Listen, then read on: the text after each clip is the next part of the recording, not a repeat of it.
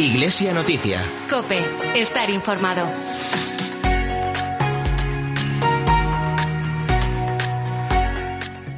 Muy buenos días. A las 10 menos cuarto de la mañana arranca esta Iglesia Noticia en este domingo tan especial, Domingo de la Ascensión. Alberto Sanz está en el control técnico. Natalia Guado les habla al micrófono y como todos los domingos nos acompaña Chomin Pérez, director de la Oficina de Comunicación de la Diócesis. Buenos días, Chomin. Buenos días, Natalia. Y también la Jornada Mundial de las Comunicaciones Sociales. Pero hoy, 29 de mayo, séptimo domingo de Pascua, solemnidad de la Ascensión. Y de lo que nos dice la palabra de Dios nos habla el delegado diocesano de liturgia, José María de Valles. Palabra y vida. Buenos días, José María, y feliz domingo de la Ascensión. Muy feliz domingo de la Ascensión para todos. El Evangelio de hoy, San Lucas, que, que, normalmente es muy gráfico, muy detallista, con muchos pormenores, en esta ocasión sobre la Ascensión es eh, escueto. Lo primero que comienza un poco el relato del Evangelio es que les bendijo, ¿no? Estaban en camino, parten hacia otro lugar, se paran y Dios les bendice. Leer el Evangelio de San Lucas es muy bonito, pero esta vez eh, se ha limitado a lo importante. Da tres pinceladas de la ascensión. La primera es esa que acabas de decir. Jesús, allí en el monte, antes de subir, les, les ha reunido y les bendice. Antes, cuando alguien se iba de viaje, había muchos peligros y muchas dificultades de acaso de no volver. Y entonces usaba este, esta fórmula tradicional del pueblo oriental de bendecir, que era tanto como dejarles los bienes, darles la autoridad suficiente para que vivieran en casa en su ausencia como si estuviera allí presente. Y ese mismo gesto es el que, con el que comienza San Lucas. Jesús, antes de irse al, al cielo, bendice a sus discípulos, les concede toda la autoridad para que vivan como Él les ha enseñado hemos perdido un poco la capacidad de bendecir, porque, por ejemplo, bendecir la mesa. Ahora, ¿en cuántos hogares se bendice la mesa? Se ha perdido un poco. Es un... Se bendecía casi todo. El pan al comer, eh, las cosechas, el campo, incluso la casa, el coche, si se compraba. Eran formas de pedir al Señor su protección, su ayuda, justo a, a la vez que se le agradecía lo que, los bienes que teníamos, ¿no? esa bendición, ese decir bien o que Dios nos bendiga, lo seguimos necesitando también hoy. Otra de las pinceladas que destaca San Lucas el Evangelio cuando dices fue llevado al cielo. Y además yo creo que esta es la pincelada central que no debemos perder. Es la forma más sencilla y bonita de cerrar la explicación de la vida de Jesús. Fue llevado al cielo. Su vida tiene sentido o lo explicamos por esta frase. Su pasión, su hacerse hombre, su redención, su muerte en la cruz, es para que el Dios lo acoja, lo premie y le diga, aquí a mi derecha es tu sitio. Esa mirada al cielo es la que hoy la Iglesia nos recuerda a todos nosotros. Está también allí, al lado del Padre, en el cielo, diríamos nuestra meta, nuestro fin, y lo que explicará la razón de todo lo que hagamos como creyentes. Estamos llamados a alcanzar el cielo, a buscarlo, porque nos va a llevar el Señor. Y sorprende también que la última pincelada es que cuando Jesús sube al cielo, los discípulos se muestran alegres, no, no se muestran asustados, sorprendidos o un poco con, con, cierto recelo, no, están alegres. De verdad que te has fijado en un detalle muy bonito porque los apóstoles ah, tenían miedo, estaban tristes, se habían cerrado y decepcionados después de la muerte de Jesús y ahora que le ven subir al cielo, al contrario, están contentos, gozosos y se vienen rápidamente a Jerusalén a alabar al Señor. Cuando miramos al cielo, mm, surge la alegría en nuestra vida. Nuestra vivencia, nuestra mirada de la realidad después de contemplar el cielo como nuestro destino es distinto, es de alegría y de entusiasmo. Dios se va a darnos la mayor alegría. San Lucas acaba el, el, Evangelio como le empezó. Jesús bendiciendo a los discípulos y ahora los discípulos bendiciendo a Dios en el templo. Hoy es el día de las comunicaciones sociales. Felicidades a vosotros. Muchas gracias. y, Natalia. Y el Papa nos recordaba pues que debemos escuchar con los oídos del corazón. Y esto es lo que hoy vamos a ofrecer a todos los que nos oyen, que escuchemos a Dios con los oídos de nuestro corazón. Pues muchísimas gracias, José María. Feliz domingo y muy buena semana. Feliz domingo a todos.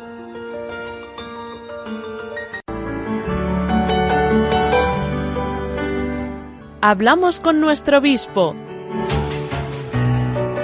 Buenos días, don Manuel. Buenos días Natalia, buenos días Chomi y feliz domingo, día de la ascensión, oyentes de, la COPE. Como bien dice, hoy es la solemnidad de la ascensión. ¿Es una fiesta que la sabemos eh, celebrar con la importancia que tiene? Pues yo creo que para muchos no, no, no penetran en el sentido que tiene. Lógicamente es un aspecto de la resurrección del Señor, que indica que, que Jesús ha entrado para siempre en el misterio del Padre. Y eso es para nosotros un fundamento de nuestra esperanza, porque también ese es nuestro destino, por la gracia de Dios, alcanzar la gloria del resucitado. Pero tiene otro aspecto. Cuando Jesús asciende a los cielos, aparecen dos ángeles que le dicen, varones de Galilea, ¿qué hacéis ahí plantado como tontos mirando al cielo? Eh, un poco diciendo, pensad en la tierra porque el Señor que, ha marchado volverá. Y es un poco una invitación a construir el reino aquí, a no desentendernos de la tierra, sino a comprometernos desde Cristo y con Cristo y con su Espíritu en la transformación de, la humanidad, de, la tierra.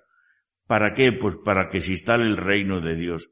Y todos los años, con motivo de la solemnidad de la Ascensión, se celebra también, la Iglesia celebramos la jornada de las eh, comunicaciones sociales. Y normalmente el 24 de enero, en la fiesta de nuestro patrón, los periodistas, San Francisco de Sales, el Papa Francisco dirige el mensaje con motivo de esta jornada. Y este año eh, titula el mensaje Escuchar con los oídos del corazón. Si ya es difícil escuchar, escuchar con los oídos del corazón. Bueno, eso lo hacéis muy bien las madres, eh, porque cuántas veces tú lo experimentas como madre y, y todo lo hemos experimentado como hijos, pues aunque nosotros digamos unas cosas con las palabras, la madre sabe penetrar en lo que hay. Y aunque nosotros, pues no sé, intentemos, ¿qué te pasa? Y enseguida decimos nada, pero la madre dice, no, a ti te pasa algo, porque lógicamente sabe escuchar con los oídos del corazón, que no son palabras que entren por un oído eh, y salen por el otro, sino que justamente es el corazón el que permite oír, igual que también el corazón es lo, el que permite ver en profundidad. El año pasado él hablaba, el Papa nos invitaba a oír y ver con el corazón. ¿Por qué? Aquello que decía el principito. Eh, no se ve bien las cosas sino con el corazón. No se ve bien la vida ni al otro, sino con el corazón. Apunta usted también en su carta que desde el punto de vista creyente es fundamental la escucha atenta y la fe viene de escuchar la palabra de Dios. Mm. Sí, somos hijos de la escucha. Eh, tenemos que escuchar y porque escuchamos creemos. La fe viene del oído. Si nadie nos los habla, el padre, el sacerdote, el misionero, eh, la madre o el abuelo o la abuela de la fe, ¿cómo vamos a nosotros a llegar a la fe en Cristo? Nos hablan con su palabra y con su ejemplo. Pero después, ¿cómo crece la fe? Pues lógicamente escuchando la palabra de Dios. De hecho, el Padre dice en la transfiguración, este es mi Hijo amado, escuchadle.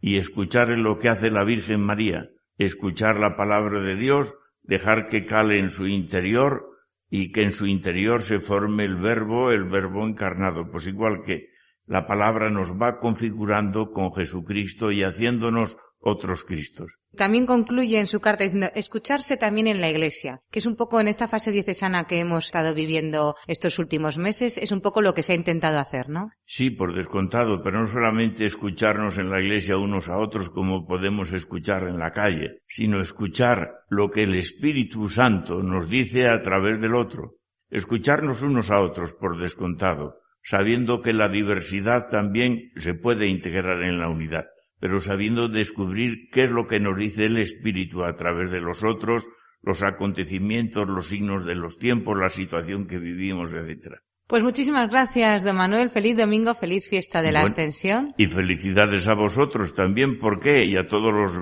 eh, trabajadores de los medios de comunicación, los eh, empresarios, los técnicos, los periodistas, porque hoy es un día, pues eso, para que es vuestra fiesta también, vuestra Pascua, para que también así, con la ayuda de Dios, pues sepáis ver eh, las cosas y tener los oídos en el corazón, porque así desempeñaréis mejor y más profundamente y humanamente vuestra tarea y misión. Feliz día y feliz domingo a todos. Muchas gracias, don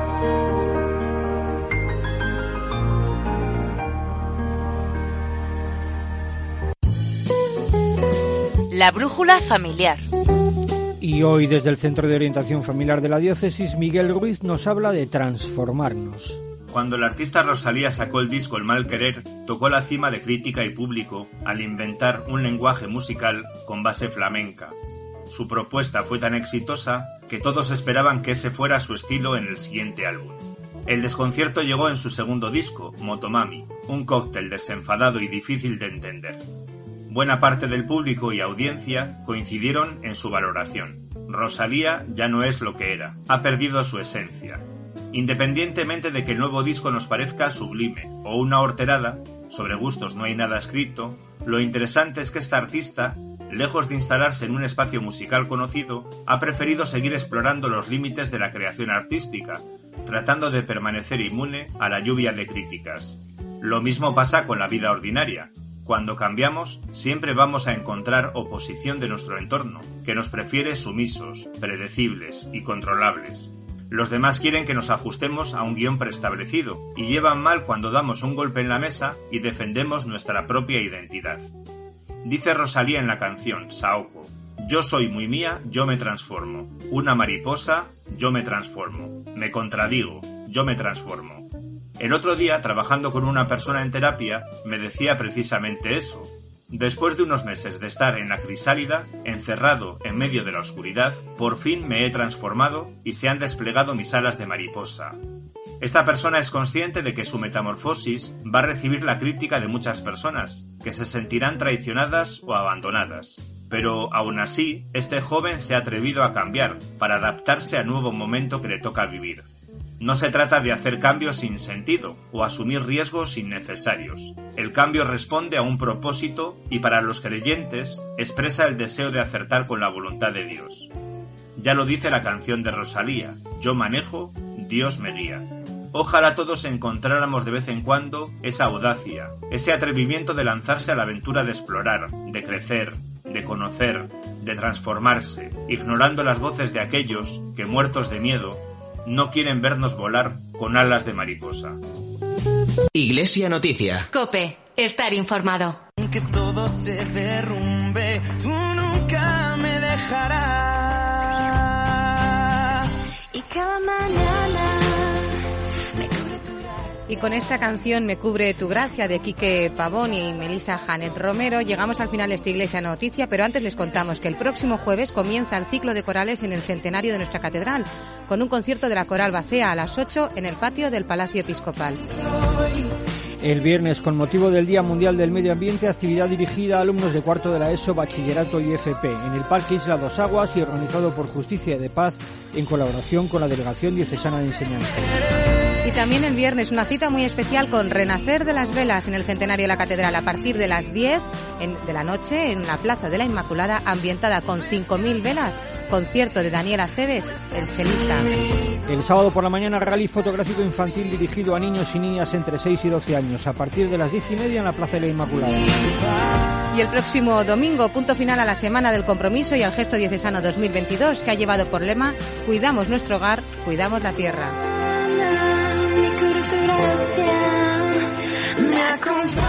Que lo tenemos que dejar así un auténtico placer, feliz solemnidad de la Ascensión. Gracias, Chomi, feliz, feliz, semana. feliz día a todos los compañeros de los medios de comunicación.